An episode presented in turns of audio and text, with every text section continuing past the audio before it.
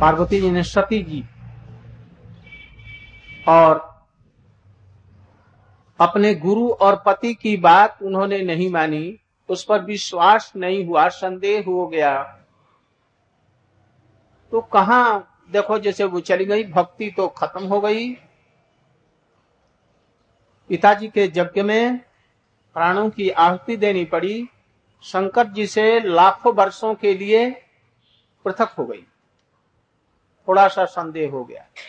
उन्होंने कहा, राम भगवान है। कथा उनकी बस सब सुनाई, रामायण भर की कथा। और जब रामचंद्र जी के पास में शंकर जी गए, सीता का अपहरण हो गया और रामचंद्र जी बिलक बिलक करके रो रहे हैं। लक्ष्मण जी उनको सांत्वना दे रहे हैं, वो भी रो रहे हैं। शंकर जी उस लीला को देख करके मुग्ध हो गए, रोमांच हो गया।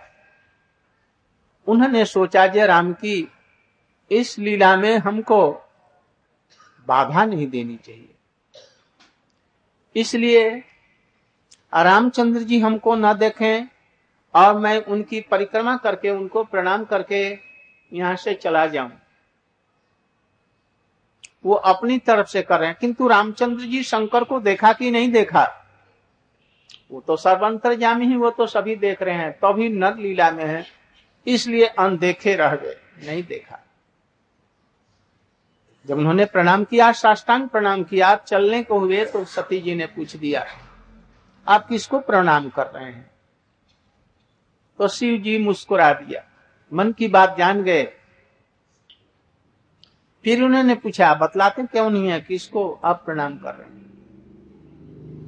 मैंने अपने आराध्य देव, सर्व अंतर्जामी विश्व ब्रह्मांड की सृष्टि करने वाले, मैंने उनको प्रणाम किया।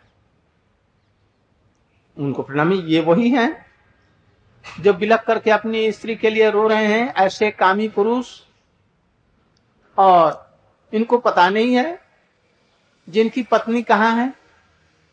मैं तो जानती हूँ ये लंके में है, और इनको पता नहीं। और ये परब्रह्म है तो अपने सीता जी को बुला नहीं सकते थे।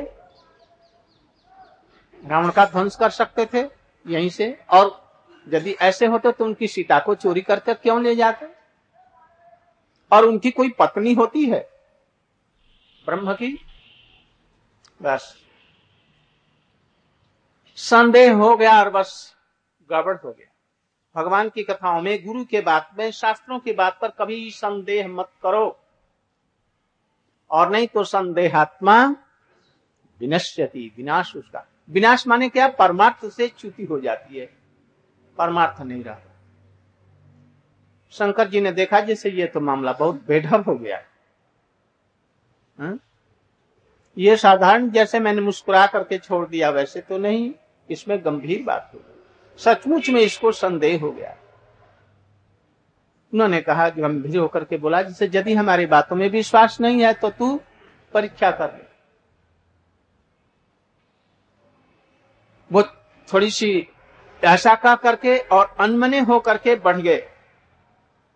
और कहीं थोड़ी सी दूर जाकर के एक बट वृक्ष की छाया में थोड़ा सा बैठ करके भगवत स्मरण करने, ओह, भगवान की कैसी अपूर्व लीलाएँ साधारण मनुष्य जैसे बिलक करके रो रहे हैं।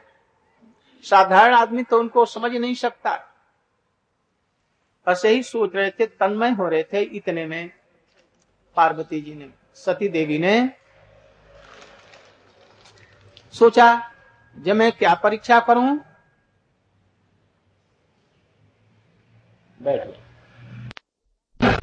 ठीक है। ये बड़ा कामी हो रहा है। इसलिए ठीक सीता जी का वही रूप बनाऊँ, जिस समय उसका अपहरण हुआ था। बस ठीक वैसा ही रूप बना दिया और बना करके रामचंद्र जी के सामने उपस्थित हो गई। रामचंद्र जी ने देख करके भी नहीं देखा। वो दूसरी तरफ़ मुँह घुमा करके पेड़ों से पूछ रहे हैं, लताओं से पूछ रहे हैं, हिरणों को गले लगाकर पूछ रहे मेरी प्यारी सीता को देखा। इस तरह से एकदम बावरे बन गए। आँखों से आंसुओं की धारा प्रवाहित हो रही। लक्ष्मण जी किसी प्रकार से उनको संभाले हैं। फिर जब दूसरी तरफ़ उन्होंने कहा साथ देखा नहीं। इसलिए घूम करके फिर पीछे उनके सामने से जाकर के खड़ी हुई। फिर भी उन्होंने नहीं देखा, फिर मुड़ गए। चारों तरफ़ में वो घूम गई, नहीं देखा। अंत में उनके हृदय में कुछ दया आई राम पे। उनको प्रणाम किया, प्रणाम करके बोले, मैया, आप यहाँ पर कैसे? शंकर जी तो आगे चले गए और तुम अकेली इस वन में किस लिए घूम रही? तो वो किस लिए पूछा? वो जाने नहीं ये किस लिए घूम रही? तो सभी कुछ जानते हैं। घट घट वासी हैं। समझ गए। तो अरे ये हमको कैसे जान गया ये मैं सीता जी सती हूँ? ये तो जान लिए। तो, तो मालूम होता है जी हमारी गुरु हमारे शंकर जी की बात ये परम सत्य है इसलिए हमको ये तो ये पर ब्रह्म ही है। इतने में झुक करके प्रणाम करना चाहा। बस झुक करके प्रणाम किया। झुक करके मैंने मिट्टी पर झुक करके पंचांगों से प्रणाम किया और उठते ही उनके चेहरे की तरफ़ में देखा, वो तो जैसे तैसे उनके पास में सीता जी खड़ी हुई हैं, बाएँ तरफ़ में, बड़ी प्रसन्न मुद्रा में है। और जिधर नज़र पड़ती है, उधर ही देखा, श्याम किशोर और किशोरी जिधर जाए, पेड़, पत्ते गुलम लता जिधर में देखा, उधर में केवल सीता और राम को देखा, और बड़ी प्रसन्न मुद्रा में देखा, बल्कि वो वनवास का रूप ही नहीं, पहले वाला रूप। देख करके आश्चर्यचकित जिधर नज़र पड़े, उधर ही देखा। अर्थात तो उनका मोह एकदम संपूर्ण रूप से भंग कर दिया। अब तो वो एकदम थर थर कांपती हुई ज़मीन पर गिर पड़ी और ऐसे सष्टांग प्रणाम किया। और जब उठती हैं तो देखती हैं हासीते हासीते सीता। जी अब कहीं नहीं। लक्ष्मण जी को उसी रुकम विषाद की अवस्था में देखा। और देखा जैसे अब तो राम हार हार सीते हार सीते।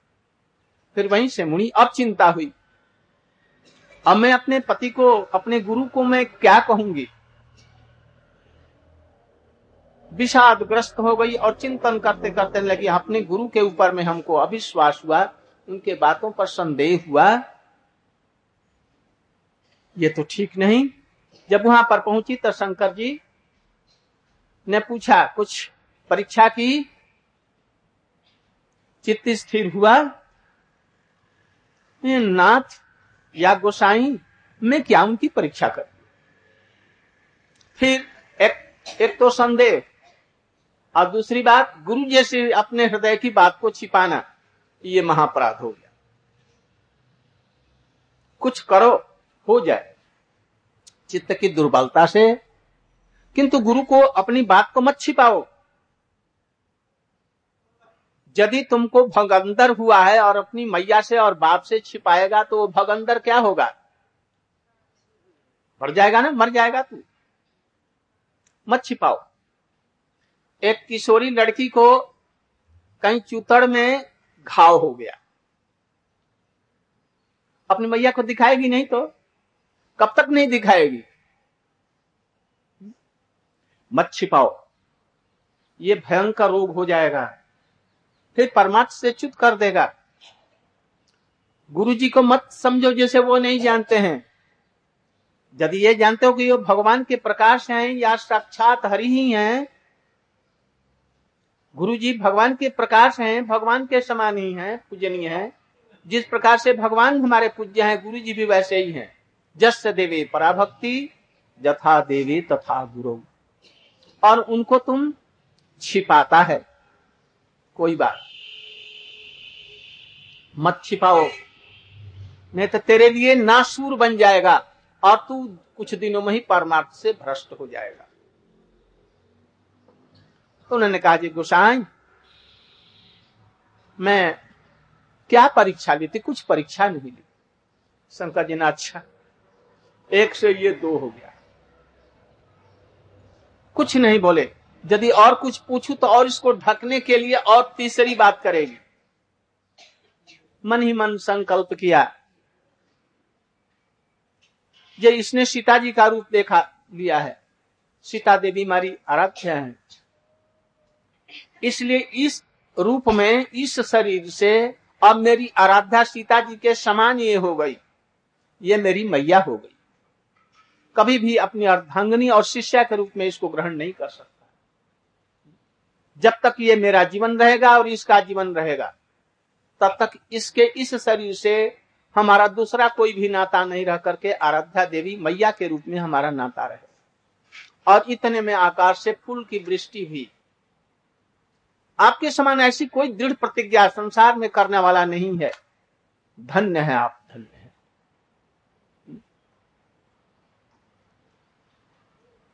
ये तो एकदम डर गई। आपने क्या प्रतिज्ञा की? मौन हो गए। कुछ नहीं कहा। एकदम बात नहीं की। अब उनको अंदर में भीषण कष्ट हुआ। आश्रम में आए, दाहिनी तरफ़ में आसन सामने की तरफ़ में गुरु जी को सामने से प्रणाम करो ठाकुर जी को बाएँ रख करके प्रणाम करो। ये सब विधियाँ हैं। स्त्री को लिए साष्टांग प्रणाम की विधि नहीं है। ठाकुर जी हो, वहाँ अकेले में हो, वो दूसरी बात। लोगों के सामने स्त्रियाँ साष्टांग प्रणाम ना करें। और गुरु जी को सामने से प्रणाम करो। ठाकुर जी को बाएँ रख करके वो हमको दर्शन करें।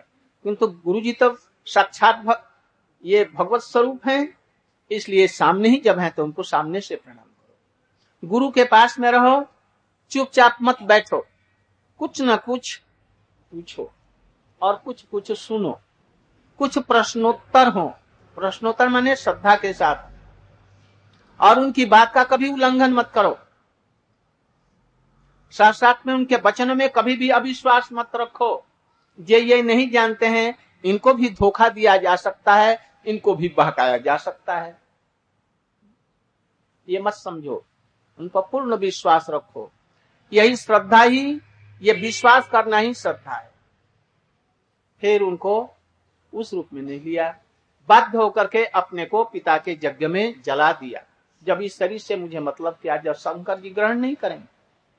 और इसके बाद पार्वती के रूप में हिमालय के पास वहाँ पर जन्म लिया और बड़ी बड़ी मुश्किल से विष्णु के और ब्रह्मा के बार बार निवेदन करने पर तब उनको फिर से ग्रहण किया।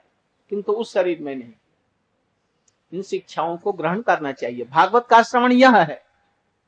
भागवत हम श्रवण करते हैं और भागवत की बातों को नहीं मानते हैं तो भागवत सुनना बेकार का हो जाता है।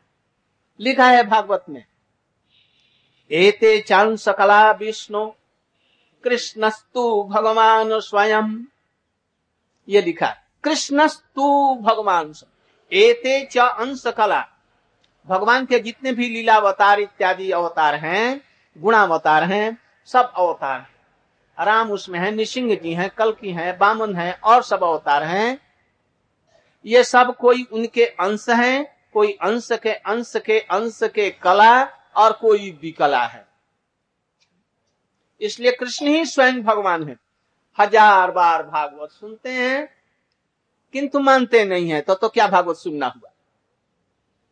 जो सुन लिया, वो पत्थर के लकीर की भांति हृदय में सदा के लिए, जीवन भर के लिए धारण कर लिया। तस् से मस्त ये भागवत का सुनना बेटा, अथवा बेटी, एक ग्लास पानी ले आना तो। सुना? हाँ सुनी। बेटी, जरा एक ग्लास पानी ले आना। सुना? सुना। बेटी, जरा पानी ले आना। सुन नहीं रही। आप बक बक क्या कर रहे हैं? आपने चार बार कहा मैंने तो सुन लिया। आपने तो सुनने के लिए कहा था। मैंने तो सुन लिया। तो ये सुनना हुआ? ये सुनना नहीं हुआ। सुनना हुआ कब हुआ? जाकर के ग्लास को माजा सुंदर सुशीतल मीठा जल ले आए। अच्छा। ये तो हुआ सेवक। तीसरे कोटि का कनिष्ठ। आज जो ये देखे जो गुरु जी का मुख सुख रहा, सुख रहा है बस झट बिना कहे बिना आदेश के समझ करके हृदय से इनकी पानी की आवश्यकता है। बस मीना मांगे ही लेकर उनके सामने में ये कौन? उत्तम कोटि का सेवक जो कहने पर ला दिया वो मध्यम। और जो कहने पर पानी ले गुरु जी कहाँ पानी है? पानी कहाँ पर है? कैसा पानी चाहिए? उसमें आज यदि पानी वहाँ न मिले तो तो ये कौन है? उसमें से से को पोछ दो, सेवक में से। तो क्या गया? बक। माने देखने में यह हंस के समान है, किंतु हंस नहीं, ये बक है। इसलिए ये सब चीज़ों को समझ करके भागवत के अर्थ को ग्रहण करना चाहिए। और जिन्होंने सारी भागवत, दस बार कितना भागवत सुनना तो मेरा द्वादश बार हो गया है, बड़े प्रसन्न होकर के। आपके पूजा पूजा किन किन किन की करती हैं आप? गणेश जी की मैं तो गणेश जी की पूजा करती हूँ शंकर जी की हनुमान जी की संतोषी मैया की सबकी पूजा करती हूँ। हाँ हाँ हाँ आपने भागवत पूरा सुन लिया चौदह कांड भागवत का आपने सुन लिया है। हम्म, चौदह कांड ये भागवत का सब पूरा आपका हो गया ऐसा नहीं। इस तरह से इनमें शिक्षाएँ भरी पड़ी हैं। उन शिक्षाओं को ग्रहण करना चाहिए। ये यदि एक श्लोक कितने अठारह हज़ार श्लोकों में से एक श्लोक यदि किसी को याद हो, और उसका आचरण करता है, नहीं है, आधार श्लोक आधार श्लोक छोड़ दो। केवल एक चरण भी पाठ करता है, और भी अर्थ के सहित, और उसको ग्रहण करता है तो उसका भागवत सुनना हो जाएगा एक श्रीमद भागवत ऐसा ग्रंथ है, जिसे भूत, भविष्य और वर्तमान काल की सार्वजनिक, सर्वसामयिक और सार्वजनिक समस्त प्रकार की समस्याओं का समाधान निश्चित रूप से हो जाएगा। आज हम भागवत से बहुत दूर हो गए हैं, इसलिए देश विदेश में सब प्रकार की समस्याएँ आज भागवत की कथा सुने, कोई चोरी न करे। यहाँ पर भी चोरियाँ हो रही हैं। हम लोग कथा में यहाँ पर बैठे हैं और कोई ये ताक में होगा कि ये लोग नीचे चले जाएँ तो उनके जूते, उनके पैसे हम निकाल लें। यदि बाई चांस ऊपर में अभी सब लोग नीचे हैं, यदि कपाट खुला रहा तो इसी फिराक में होंगे कि हम ले लें। यदि भागवत की कथाएँ सुना और हृदय से सुन लिया। ये सब समस्याएँ अपने आप दूर हो जाएगी। न जेल की ज़रूरत होगी, न अदालत की ज़रूरत होगी न वकीलों की ज़रूरत होगी, न किसी की ज़रूरत। सब अपने आप समस्याएँ हो जाएगी। किंतु लोग भागवती कथाओं को नहीं सुनते। सुनते हैं तो अर्थ, धर्म, काम के लिए सुनते हैं, भक्ति के लिए नहीं इसलिए श्रीमद भागवत ही विश्व में एक ऐसी समस्त चीज़ों का समाधान है हृदय में भगवान के प्रति प्रेम उत्पन्न हो जाएगा। लोगों के प्रति प्रीति रहेगी। सबको अपना मानेगा या अपना मानेगी और कोई भी समस्या न रह जाए। ये सब समस्याएँ भागवत के नहीं सुनने से प्रेम के अभाव में ये सब चीज़ें हो रही हैं। अभी एक कथा आएगी। महाराज अंग ध्रुव के वंश में हुए। ध्रुव का की कथा आप लोगों ने सुना। उसमें भी बहुत सी कथाएँ हैं। समय मैं इधर में ले लूँगा, उधर में कम हो जाएगा। इसलिए संक्षेप में मैं बतला रहा ध्रुव की कथा समाप्त हुई। यह समझना चाहिए, ध्रुव में और प्रहलाद में क्या अंतर है वैशिष्ट है? ना? लोग समझ नहीं पाते, कहते हैं कि ध्रुव उत्तम है और प्रहलाद महाराज जी समझ में उनके नहीं आता, क्योंकि भागवत नहीं सुनते, वैष्णव के मुख से नहीं सुनते सुनते तो बहुत है। जब तक वैष्णव के मुख से ये सब चीज़ें नहीं सुनी जाएगी, समझ में नहीं आएगा। भगवान की ही आराधना करते हैं, निराहार रहते हैं ध्रुव की भांति। छ महीने में भगवान का उनको दर्शन हो गया। हवा तक नहीं खाया। प्रहलाद महाराज ने छ महीने की बात तो क्या? एक दिन भी बिना आहार के नहीं रहे। वो तीन बार भगवान का महाप्रसाद पूरा पाते थे। मालपुआ, राबड़ी, मलाई सब खाते थे। और हरे कृष्ण हरे कृष्ण कृष्ण कृष्ण, हरे हरे हरे राम हरे राम। अपने आप उनका ध्यान भगवान में लग जाता था। उनको निराहार रहने की ज़रूरत क्या है? यदि निराहार से रहने से हो जाए तो तो पस, सब पशु हैं उनको कहीं बंद कर दिया जाए और कुछ भी बाहर न दिया जाए तो सब लोग भगवान को पा जाएँगे। निराहार से नहीं प्रेम के अभाव में नहीं वो ध्रुव जी सकाम भक्त हैं। राज्य चाहा था।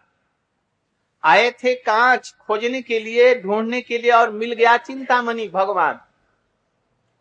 उनसे यदि कहते जो प्रभु मैं धन चाहता था और राज्य चाहता था पिता का, अब मुझे नहीं चाहिए, अब तो आपकी शुद्धा भक्ति चाहिए। तो तो बात बन जाती, किंतु इन्होंने नहीं कहा। कहा जब प्रभु अंतर ध्यान हो गए और संघ छुला करके चले गए, अरे ये क्या हुआ? हाथ में चिंतामणि आई और निकल गई। कांच का टुकड़ा हमारे हाथ में रह गया। हमारा साठ हज़ार वर्ष या पैंतीस पचास कितना? छत्तीस हज़ार वर्ष। ये बेकार का गया। तब अनुताप करने लगे। किंतु का वर्षा यदि कृषि सुखानी? हम्म? यदि कृषि खत्म ही हो गई, सुख गई तो वर्षा होकर के क्या होगा? वो तो चले गए। इनको भोगना पड़ा। प्रहलाद महाराज जी को भगवान ने पूछा, तुमको क्या दू? उन्होंने कहा, जी, अरे, मैं बनिया हूँ। मैं तो बनिया नहीं। हमारे अंदर में यदि कुछ मांगने की इच्छा हो तो वो संपूर्ण रूप से दूर हो जाए। ठीक है तो अभी तुम कुछ मांगो। तो आप एक बात जब देने पर ही आतुल हैं। तो ये दीजिए कि हमारे पिताजी ने आपका विरोध किया और हमारा विरोध उसका बहुत अपराध हो गया। किंतु है तो मेरा पिता ही, इसलिए उसके दोषों को सब क्षमा करके उसको भक्ति दे अरे, ये तो बहुत पहले हो गया है। ये नहीं, तुम और कुछ मांगो। ये मांगे, मानेंगे नहीं प्रभु, कुछ देंगे ही। उन्होंने किया, प्रभु, हमारी जितनी आपके चरणों में भक्ति है, उसका जो फल है, ये विश्व के प्रत्येक लोगों में बांट दिया जाए, उनको भक्ति हो जाए। और मैं उनका दुख लेकर के जन्म जन्मांतर तक ये संसार में बस प्रभु जी मुस्कुरा दिए, बोले, जब तुम, मैं हार गया, तू जीत गया। बतलाओ कहा ध्रुव, कहा ये? इन ध्रुवों को प्रहलाद महाराज जी को भगवान की कौन सी सेवा प्राप्त हुई? पंखा जलते थे, न चामर जुलाते थे, न प्रसाद अर्पण करते थे, न क्या करते थे? न उनके साथ में खेलते थे। भगवान के साथ में इनका रिलेशन संबंध क्या था? कुछ था प्रभु और दास का बस कितने दिन के लिए? बस एक दिन के लिए। सामने आए। संबंध तो था, किंतु एक ही दिन उनके साथ में बातचीत। कितनी घंटे बात हुई होगी? बिजली जैसे क्षण में चमकती है और चली जाती है, वैसे ही हुआ। इसके बाद प्रभु चले गए। इनके ऊपर में भार दे गए और राज्य संभाल रहे हैं, प्रचार कर रहे हैं सब। कर रहे हैं किंतु सेवा का अवसर नहीं दिया हनुमान जी क्या करते हैं? दिन रात उनकी सेवा करते रहते सीता जी ने सीता जी स्नान कर रही हैं। मैया को ढूंढते हुए स्नानागार में पहुँच गए। मैया बड़ी विलंब कर रही है, सहा नहीं जा रहा। देखा जैसे सिंदूर लगा रही मैया क्या कर रही है? ये लाल लाल क्या लगा रही है? अरे बेटा, इसको सुहाग कहते हैं। सुहाग माने क्या? तो पति जीवित रहे, प्रसन्न रहे, सुखी रहे। इसलिए हम लोग इसको चिन्ह के रूप में धारण करते तो कुछ नहीं बोले। मैया स्नानागार से निकल करके राम के पास में चली गई राजभवन में, राजसभा में। हनुमान जी ने देखा कि मैया के यहाँ लगाने से ही रामचंद्र जी की आयु बढ़ती है बड़े सुखी होते हैं। तो क्यों नहीं सब शरीर में पोत लिया जाए?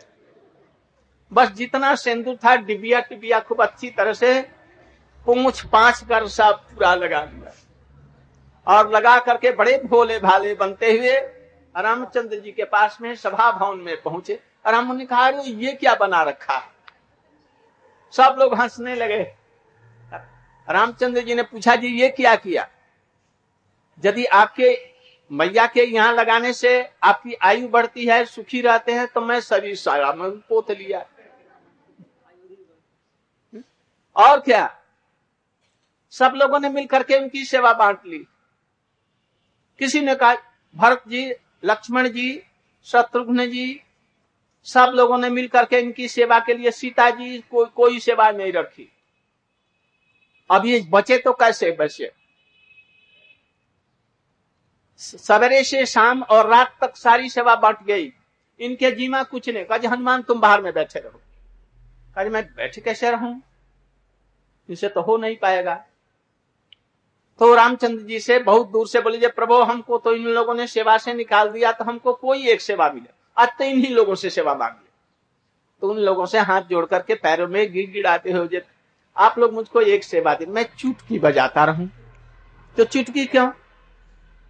आ तो जब जम्भाई आती है तो चुटकी बजाना चाहिए। चुटकी बजाने से फिर ठीक हो जाए।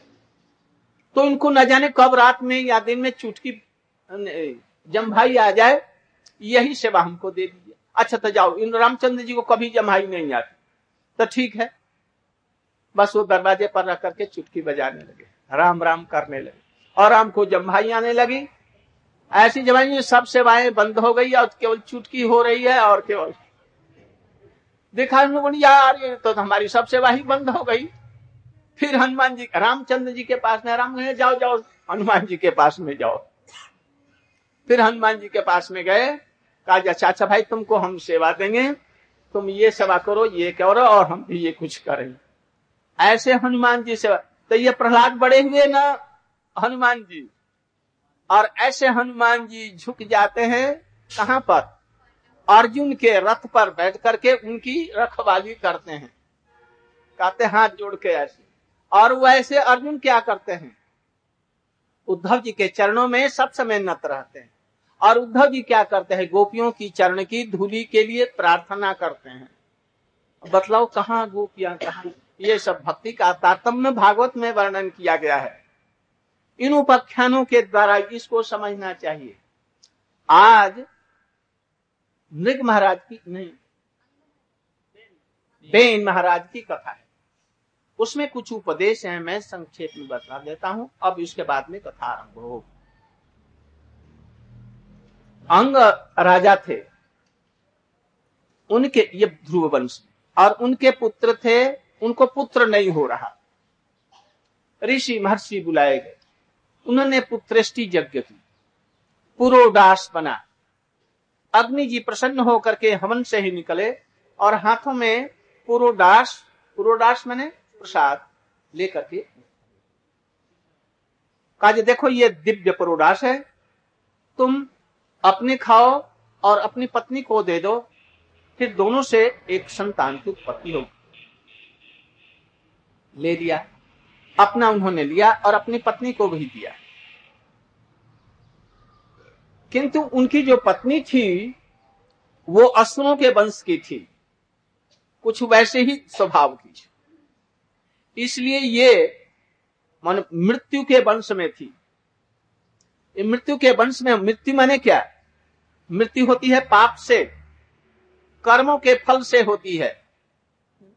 इसलिए उसका यह जो पुत्र हुआ, वो महाभयानक दस्यु जैसा हुआ। समस्त जितने दुर्गुण और धर्म उसमें थे। बचपन से ही उसमें ये सब फुट फुट करके होने लगे। अपने बराबरी के लड़कों को, मेमनों की भांति गला पकड़ करके उनको गिरा देता, उन्हें जान से मार देता। जंगल में जाकर के, बिना आवश्यकता के, सब पशुओं का शिकार करके उन्हें बकरिया भेड़ की तरह में काट देता बड़ा अत्याचार करने लगा।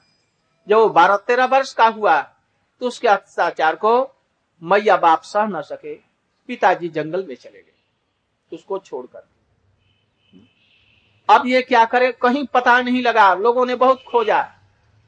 अंत में चोर डकैत बढ़ने लगे। राज्य में अब शासन नहीं रहा। जो शासन नहीं रहा था तो आज की जैसी दशा है ना, ठीक, आज से भी बड़ी भयंकर दशा होने लग गई।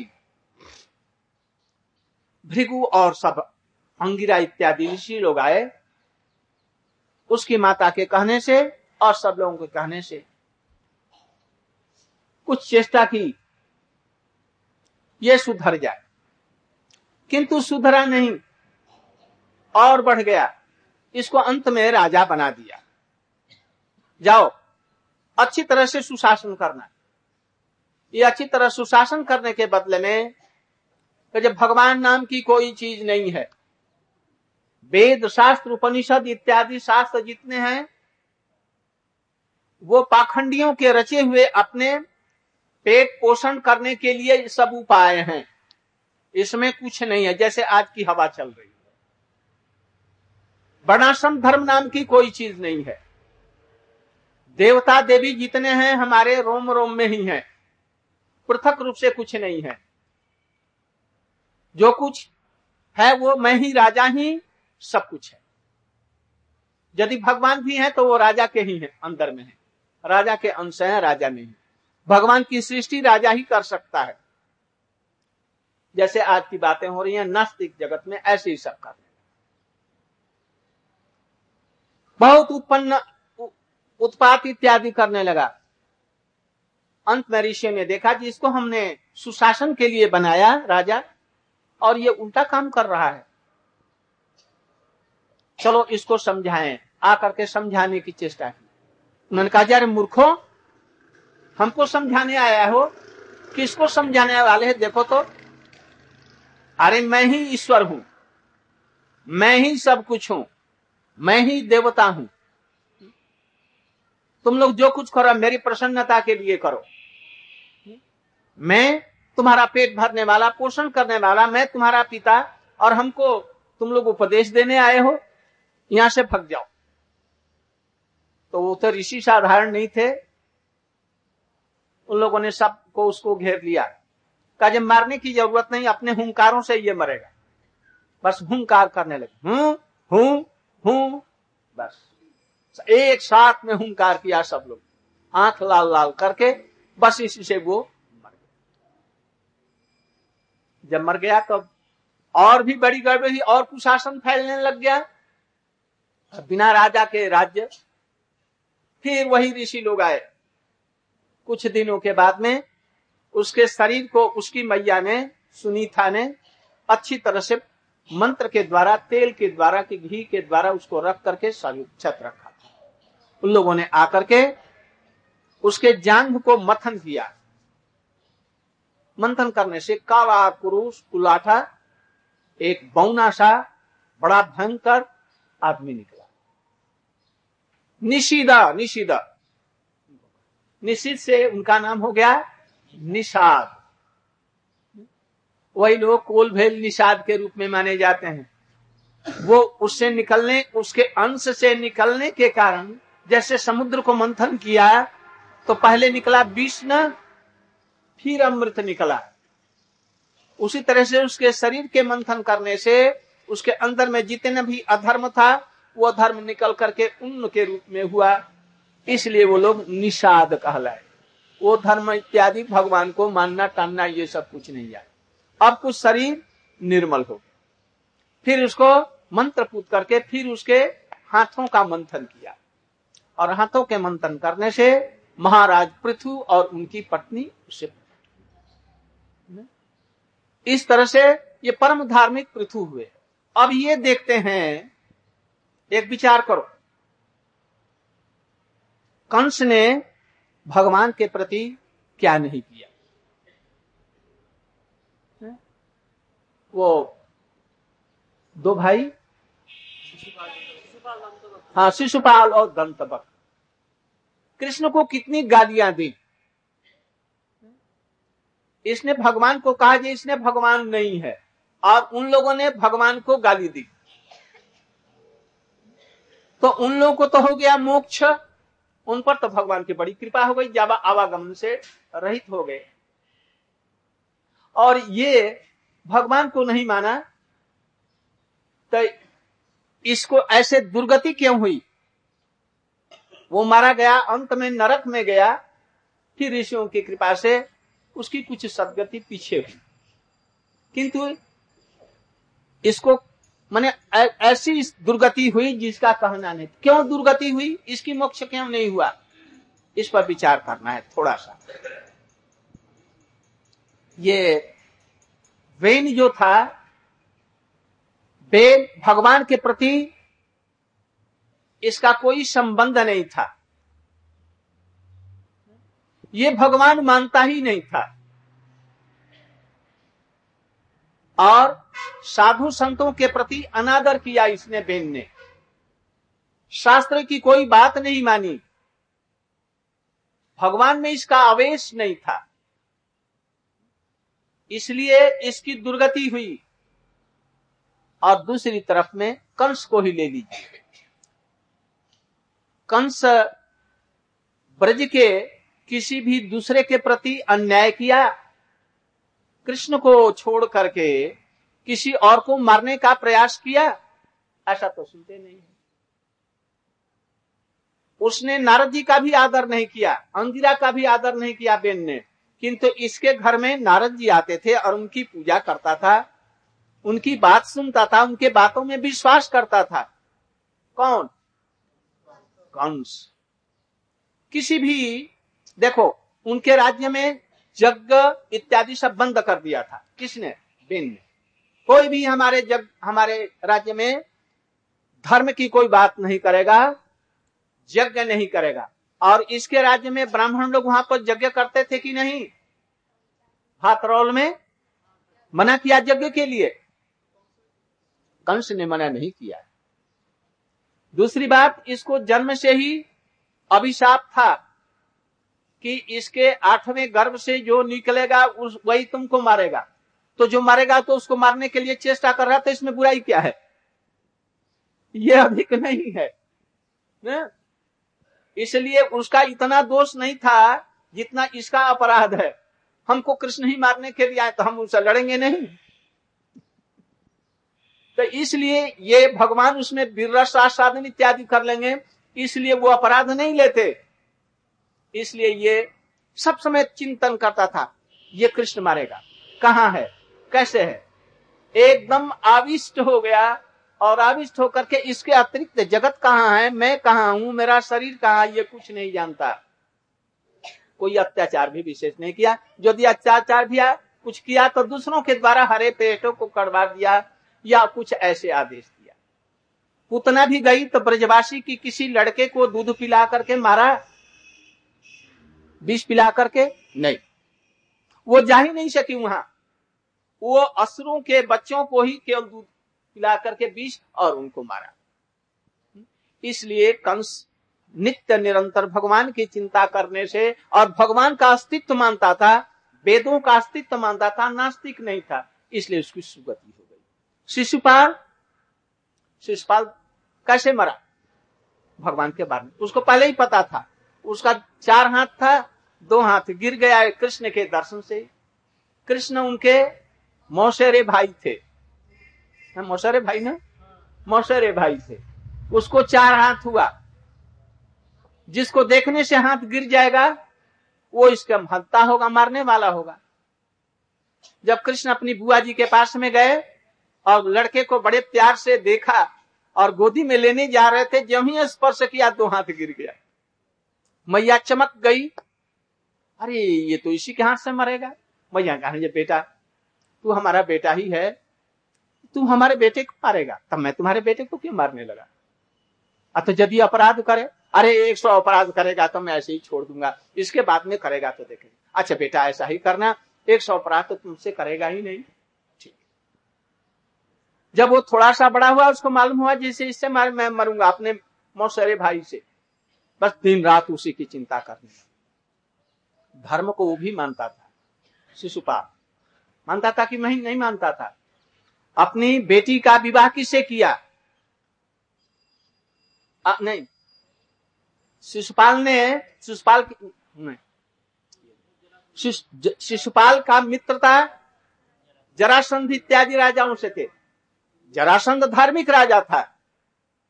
ब्राह्मणों की पूजा करता था वेद मानता था वर्णाश्रम धर्म मानता था। ईश्वर की पूजा भी करता है, शंकर की पूजा करता है।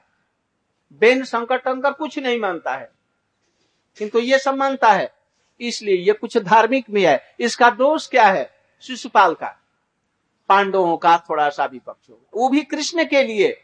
यदि कृष्ण पांडवों का पक्ष नहीं लेते तो पांडवों का भी अनिष्ट नहीं करके उनसे मित्रता पूर्वक रहता। किंतु कृष्ण से उसको भय है, इसलिए कृष्ण के प्रति दिन रात चिंतन करते, उनके प्रति ऐसी व्यवहार किया। इसलिए लोगों की मुक्ति हो गई। किंतु बेन राजा का ऐसे सर्वनाश हुआ। इसलिए गाली गलौज भी दो प्रकार की होती है। एक होती है देश बुद्धि से और एक होती है प्रतिगर्भ। प्रतिगर्भ माने प्रति से। गोपियों को कृष्ण को चोर, लंपट, मिथ्यावादी, ये सब जो कहती हैं कृष्ण वेदों से भी अधिक इन बातों